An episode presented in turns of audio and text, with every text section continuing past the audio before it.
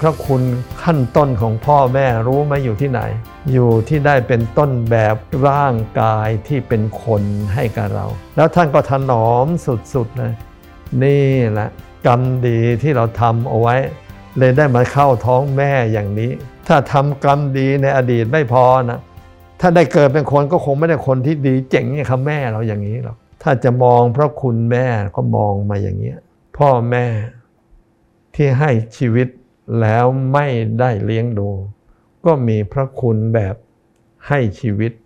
ให้ต้นแบบกายเนื้อ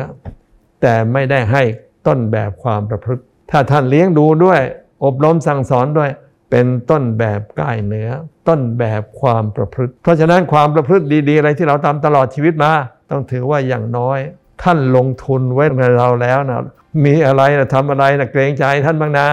เอาบุญกับพระอรหันต์ ที่บ้านก็นั่นเป็นเรื่องตอบแทนพระคุณพ่อพระคุณแม่ขั้นต้นเลย คือได้ข้าวปลาอาหารอะไรแล้ว ขอให้นึกถึงท่านก่อน เพราะเมื่อเราเด็กๆนั่นนะท่านได้อะไรมาท่านนึกถึงเราก่อน ถ้าคิดอย่างนี้จเจริญ